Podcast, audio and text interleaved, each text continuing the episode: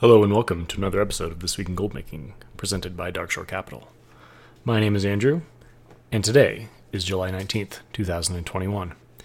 In this episode, we're going to keep things pretty brief with a brief overview of what's been going on in the past week and what the plans are for the next week, take a look at a little bit of news, and do a couple of questions.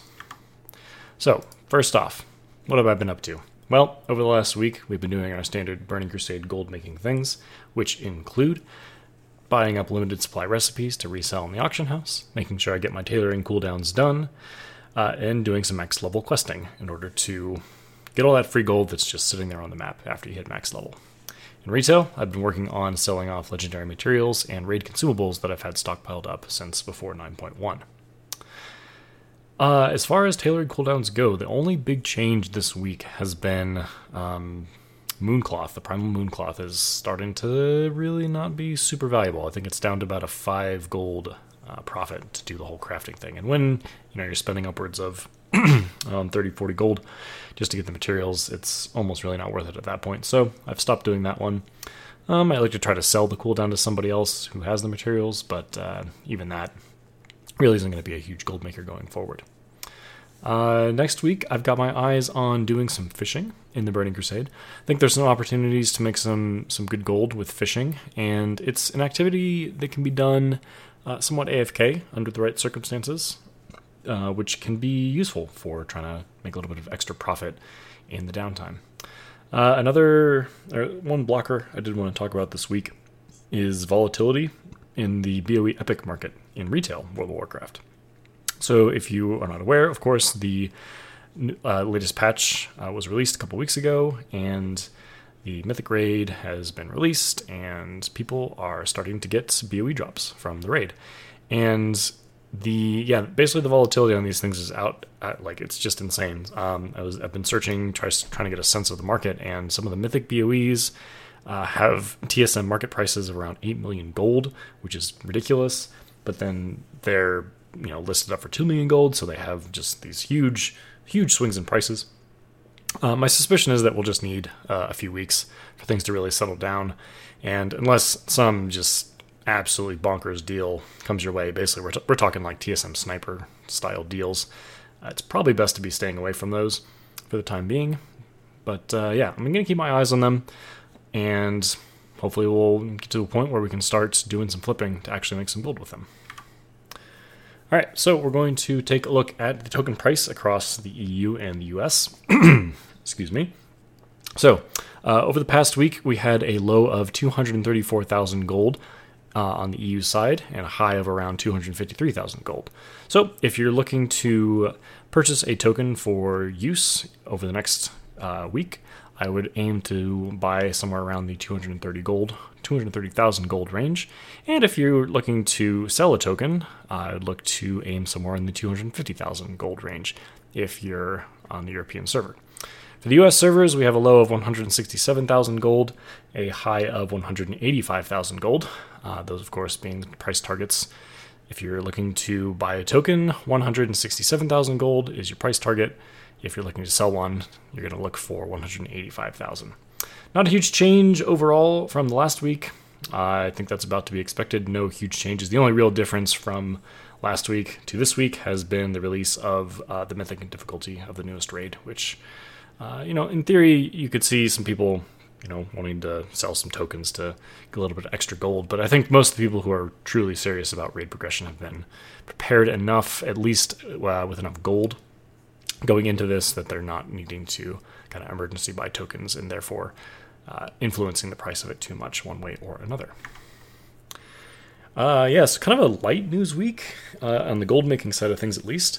The only real piece I could pick out from all the various things going on in the World of Warcraft at the moment is we have confirmation that the Brutosaur auction house mount has been added to the unclaimed black market auction house containers. If any of you are not aware, there's a auction house in World of Warcraft that's an NPC-driven thing, and it periodically just puts up very either rare or unobtainable otherwise items up for auction. And one of those items is a unclaimed container, which is basically just a random chance of getting anything that could pop up on the black market auction house. And up until now, we didn't actually have confirmation that the Longboy mount could show up in these unclaimed containers. But there was a blue post, and now we know for sure. So if you're feeling really lucky, you could, and you still don't have an auction house mount, there's one way you could maybe high roll and get one for cheap. So no changes item-wise on the bullish and bearish screen this week. In the bullish column, I still have Shadowlands legendary materials and raid consumables highlighted, since those are kind of the hot commodity at the moment, at least in my opinion. Alongside those, still very, good things to do for gold making, callings and mission tables and retail if you're in the Burning Crusade, and, in retail as well. Make sure you're doing your cooldowns for any professions you have. Any cooldown that you leave not on cooldown is basically just leaving free money on the table. Boosting for both Mythic Plus and Torghast. I think the PvE boosting is a perfectly legitimate way to make gold, and I think it's a very good way to make gold if you enjoy also playing the game. So, I'm going to leave that one in the bullish column for now. Obviously, there's some issues with the patch being so soon and gear being a potential problem that it might not be the most accessible thing for everyone at the moment, but as time progresses, it of course becomes more accessible. And then lastly, callings is always a very solid way to just make some gold in retail World of Warcraft. You just go play the game and you are rewarded with gold. It's wonderful. In the middle column, my question mark column, we're still going to have Ghost Iron Ore. Raid BOEs, again, with the volatility on those, really up in the air. I would definitely approaches with a lot of caution. Then, of course, evergreen gold making methods. Depending on what your preparation for 9.1 was, this one could actually be a bit more of a bullish one, since if you did not have anything particularly prepared, falling back on your old reliable stuff is always going to be a useful and reliable way to make gold. And then briefly to recap the bearish column, we have anything that just doesn't require a whole lot of effort to get up and running when it comes to crafting. Is really not the greatest place to be. It just requires a lot more effort to really kind of eke out any kind of profit. And it becomes much more about what price can you acquire your raw materials at, as opposed to can you actually perform the act of crafting things. So things like Shadowlands Alchemy, Shadowlands Enchanting are both very, very easy to level and get up to max level. Therefore, anyone who has any interest in doing these whatsoever can do them with very minimal amounts of work and investment. So you're basically just in the game of how cheap can I get the materials. Raw gold farms, again, really just not the best these days.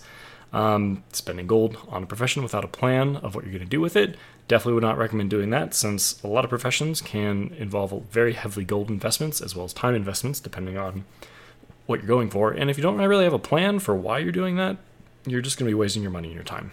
And then lastly, in the bearish column, I do have the Burning Crusade flipping, which is not one I ever really predicted being in there, but having watched the markets pretty closely for the past month or two since Burning Crusade has been out, there's not a whole lot of opportunity for arbitrage when it comes to buying low and selling high in Burning Crusade, at least not with the materials that I've been watching.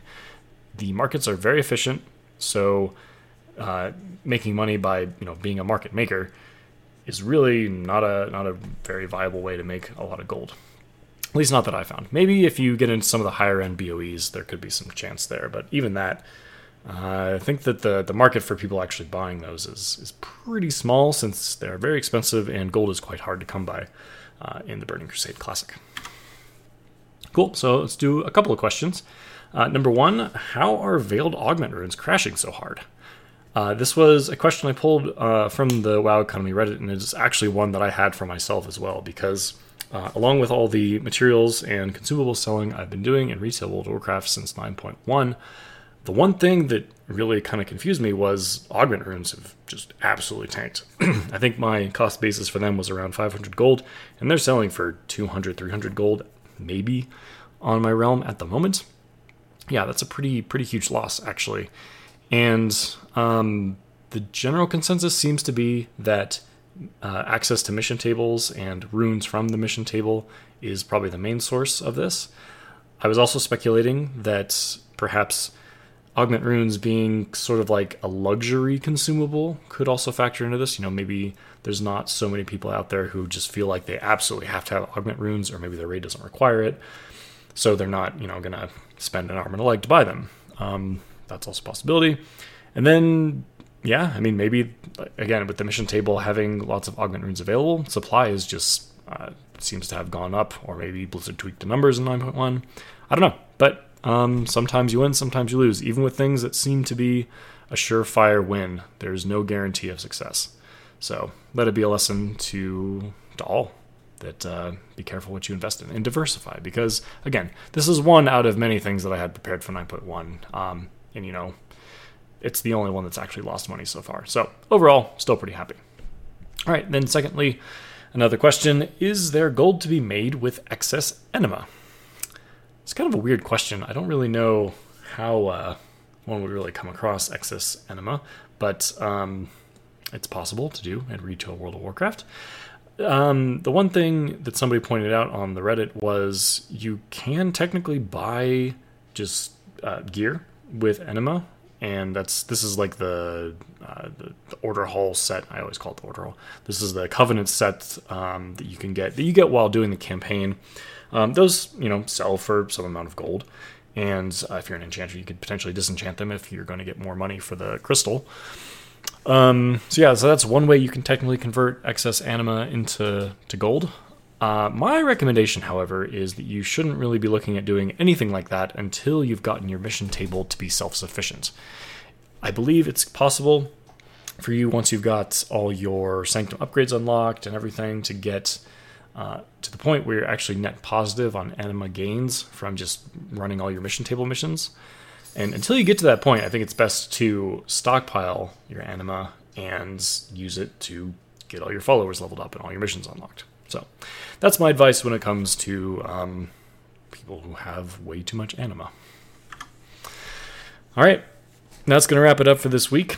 I do have a couple things I wanted to mention at the end of the video regarding things on the channel. So I know I've been sort of hemming and hawing on it for a little while now, but there will be a new hedge fund video this week. I've actually gotten some recordings for it. Obviously, I've been talking about it in the weekly updates with all of the selling of raw materials. So look for that later this week. Should have enough footage to put together an episode. And I do have another new series in the works as well. Not quite ready to release any information about that other than the fact that it's coming. So get excited. It's going to be something a little bit different than what we usually do. So hopefully it'll be fun. Thank you ever so much for watching, for listening, for your continued support. If you haven't subscribed to the YouTube channel or whatever podcasting platform you are currently listening on, I would love it if you could give me a little bit of support there. It always helps out. And if you have any questions, comments, you can leave a comment on the YouTube video. You can find me on Twitter. And you can always send me an email, darkshorecapital@gmail.com. I think that's it for all of the busy work we have to do at the end. So yeah, have a wonderful week. Thanks for listening and watching, and we'll see you next time.